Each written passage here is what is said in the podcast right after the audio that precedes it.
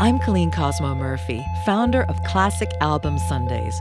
We tell the stories behind the albums that have changed our lives through our worldwide immersive listening events and our website, which hosts artist interview videos, playlists, and blogs about our favorite albums.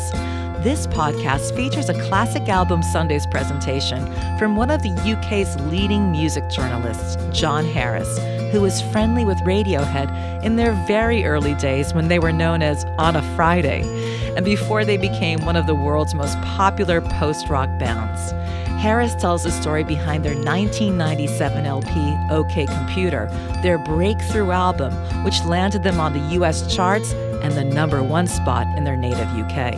The presentation was recorded live as part of a series of Classic Album Sundays listening sessions in a lovely chapel at the Lulworth Castle for the festival Camp Bestival. Once you have listened to the podcast, I encourage you to listen to Radiohead's OK Computer uninterrupted and in its entirety. In this way, you can have your own classic album Sundays at home.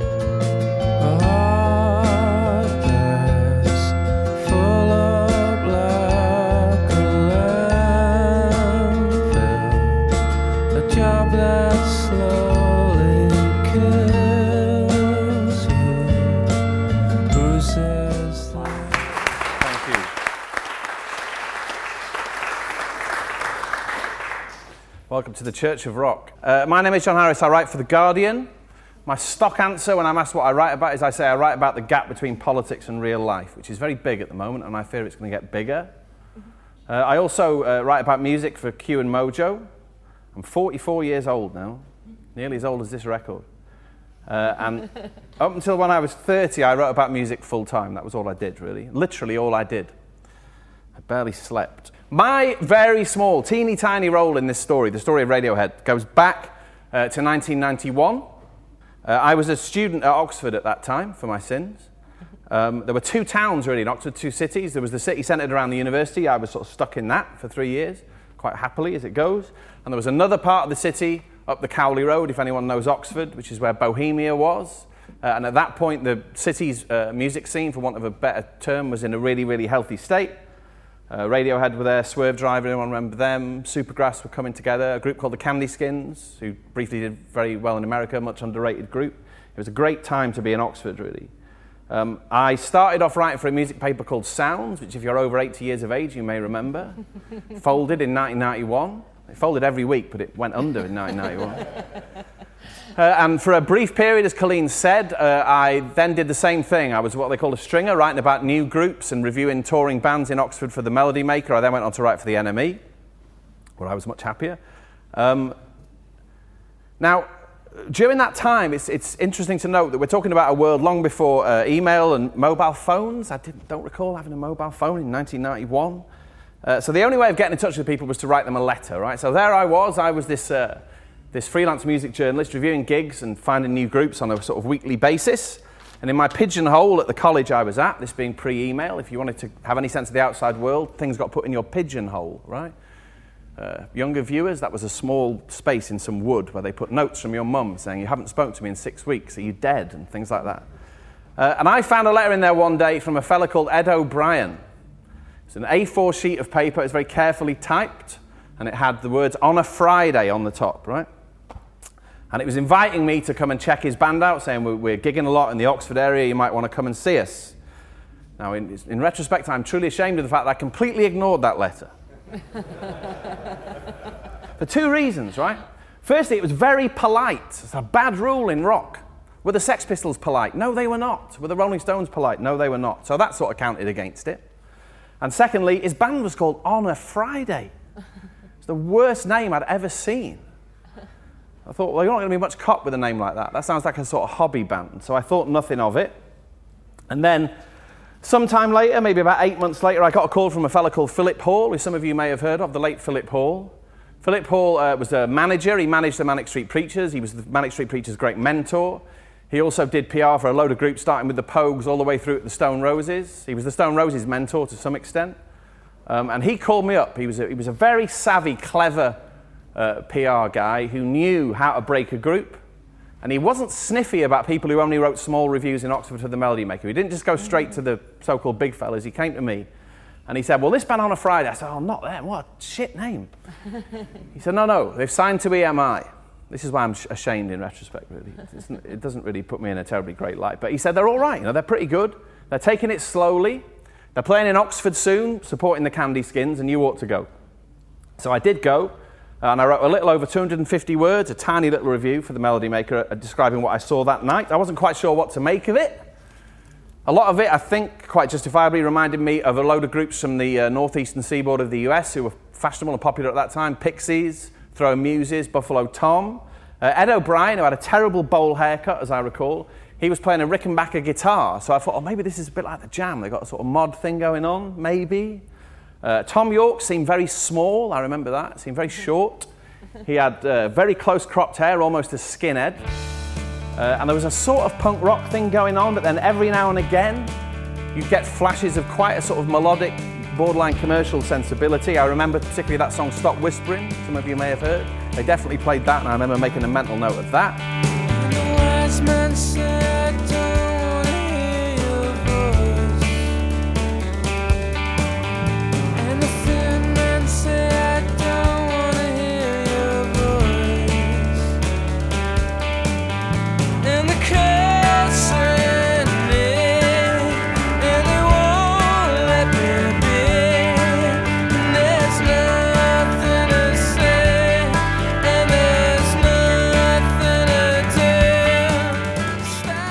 Later found out that Jonny Greenwood, by far the coolest member of the group at that point, bought his tops at Chelsea Girl. So I thought, well, this is quite, this is more interesting than I thought, you know. Now, I only had 250 words, so I sort of went through their influences. I talked about how intense their general sort of sensibility seemed. Uh, and I also devoted a paragraph to the sheer awfulness of their name. I said, on a Friday might be a, an appropriate name for a load of uh, beer gutted pub rockers, I think I said, but not a group as good as this. Uh, and the last uh, sentence in the review said, promising seems something of an understatement. In those days, I capably avoided cliche with conclusions like that, but there you go. Uh, now, that, as I later understood it, was a very small one of several reasons why they decided to change their name to Radiohead, taken from a Talking Heads song. They then released an EP called Drill, uh, the lead song of which was called Prove Yourself, a song about Oxford, which, as I recall, I think went to number 83 in the charts. There's a brilliant story about Colin Greenwood on tour, going into an Our Price in Trowbridge in Wiltshire, as I recall, and thinking it was a great moment. He was about to buy his first single. And he went in, he said, Can I buy that? And the bloke said, We can't give him away, just take it. Can't afford to breathe in this town. Nowhere to sit without a gun in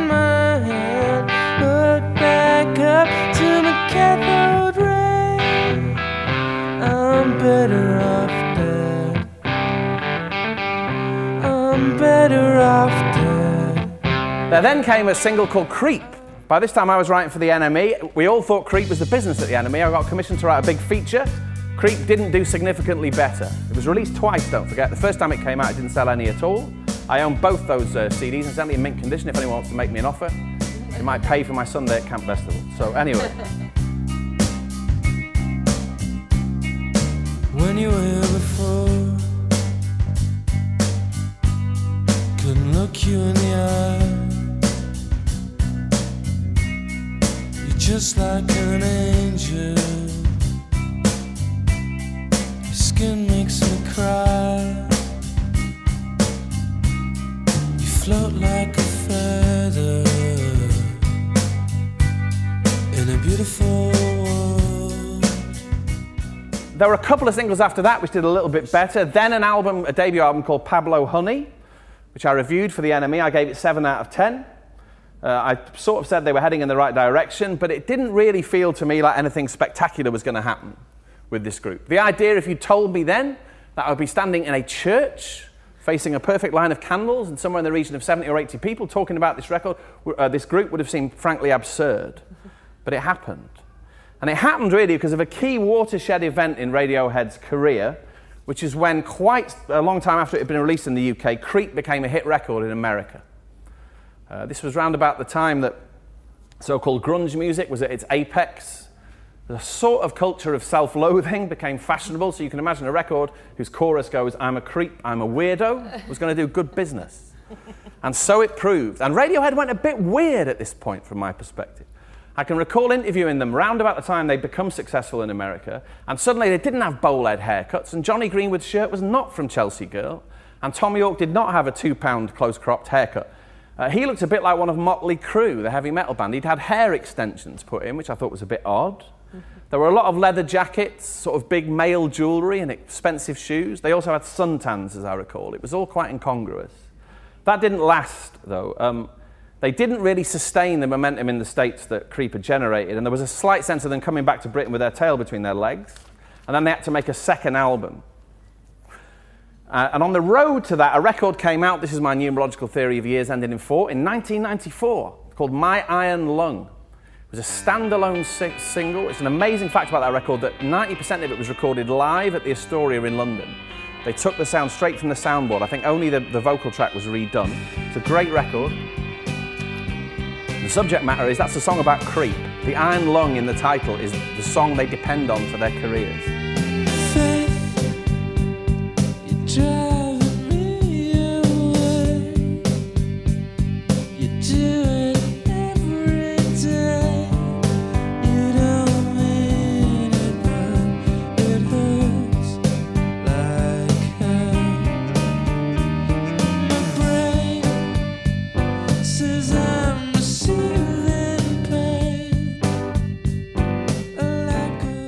Was an interesting song. It had a little debt to uh, Nirvana, but it was obviously an interesting step forward. Then the next thing that happened uh, in 1995 in Oxford, EMI flew in all of their sort of key staff from around the world. They booked an amazingly opulent party at the Randolph Hotel, which, if anyone knows Oxford, is the poshest hotel in Oxford. Uh, and Radiohead played, supported by Supergrass uh, at the Apollo in Oxford, just sort of 1500, 2000 capacity theatre.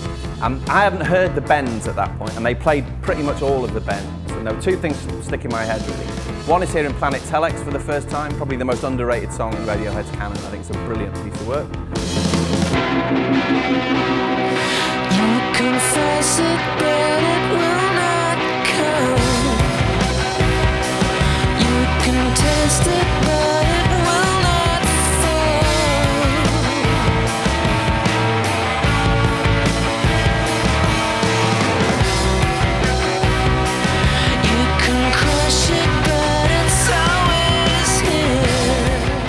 Uh, and the second thing was those opening chords of the bends. Down, down, down, like they were ringing the changes. That's what it felt like.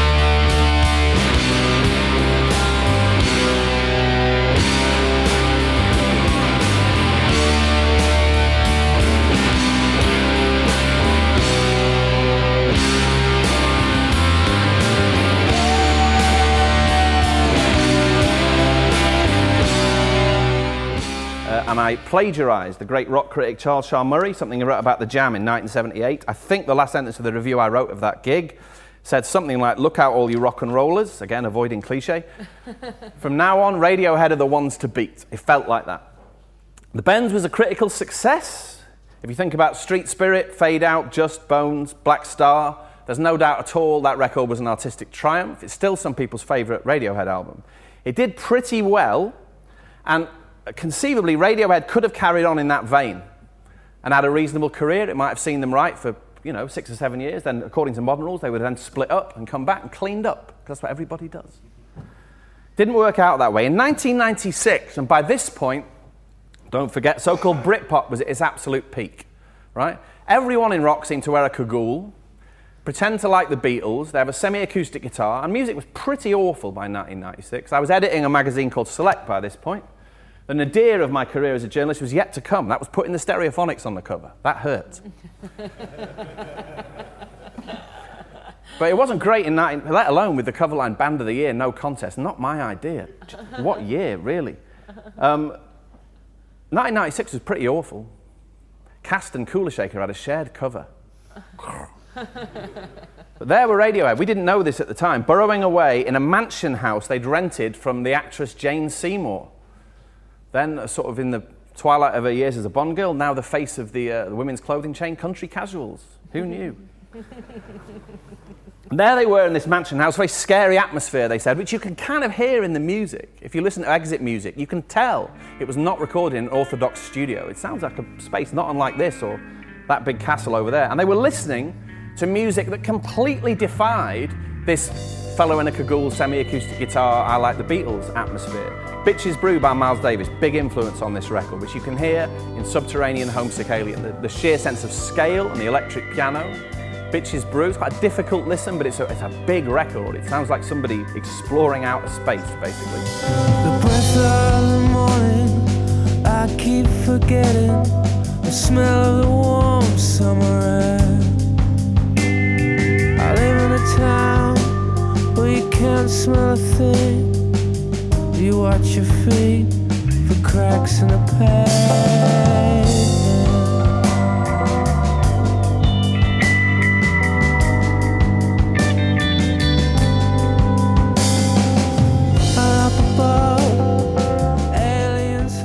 They like DJ Shadow a lot. You can hear a drum loop on Airbag, which is inspired by DJ Shadow.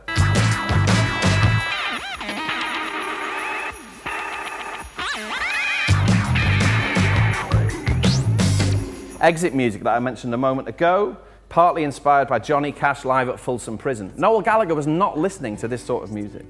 Wake from your sleep. The drying of your tears today. We escape. We escape.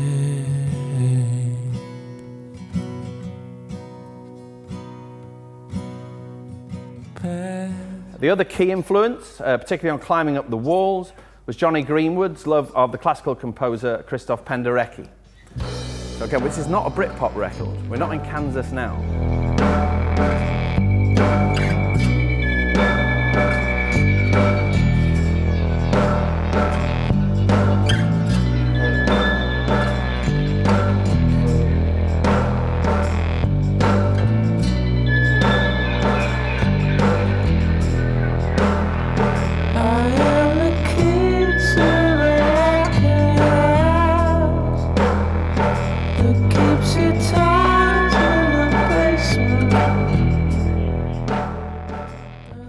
Um, they were determined, really, to break out of being an orthodox guitar band. Jonny Greenwood said around this time, just when we've got what we suspect to be an amazing song, no one knows what they're going to play on it. You'll hear on this record not just guitars, keyboards, strings, electronic effects. It stands really at twice or three times removed from everything else that was happening at that time, and not just in musical terms either.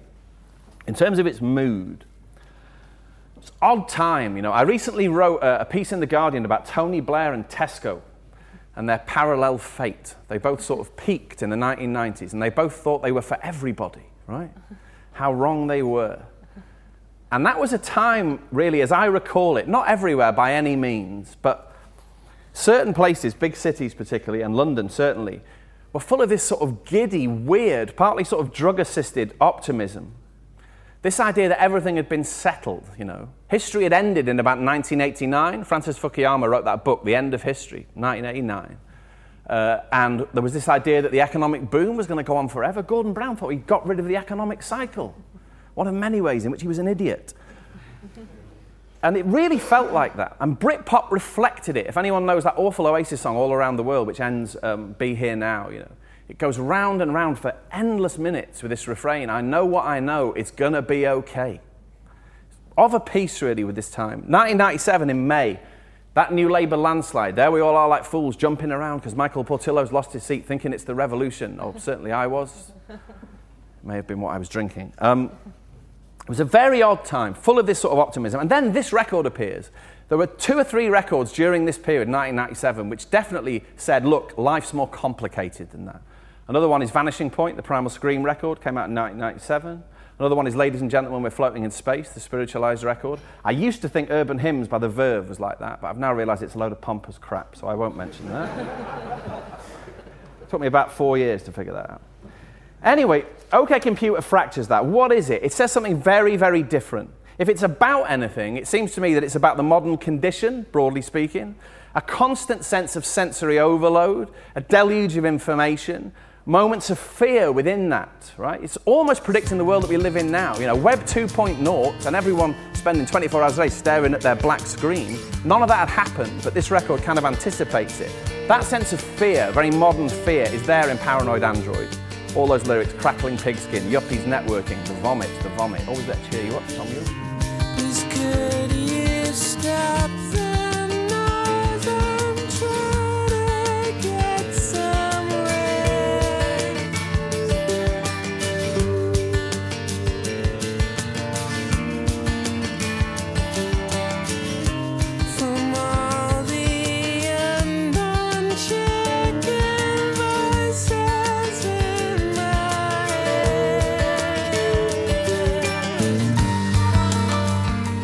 Head.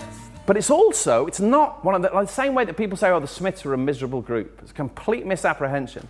Equally, to understand OK Computer as a record that's all sort of tortured and angsty is misplaced. Because there's lots in it which is about life affirming moments. It's about little snatches of beauty and relief and peace within all this sensory overload. You think about No Surprises, that's a classic example of that. Equally, Airbag, the theme of Airbag, it's about survival, it's about euphoria. So it's a complex record full of light and shade. Musically, it's also full of a quality which you don't really get in rock at the moment, and I wish it would come back, which is a sense of space. That's why vinyl is a perfect medium to listen to it. Very often, Airbag again is a good example. You won't hear much more at any given moment than bass and drums. So it uses silence really, really well.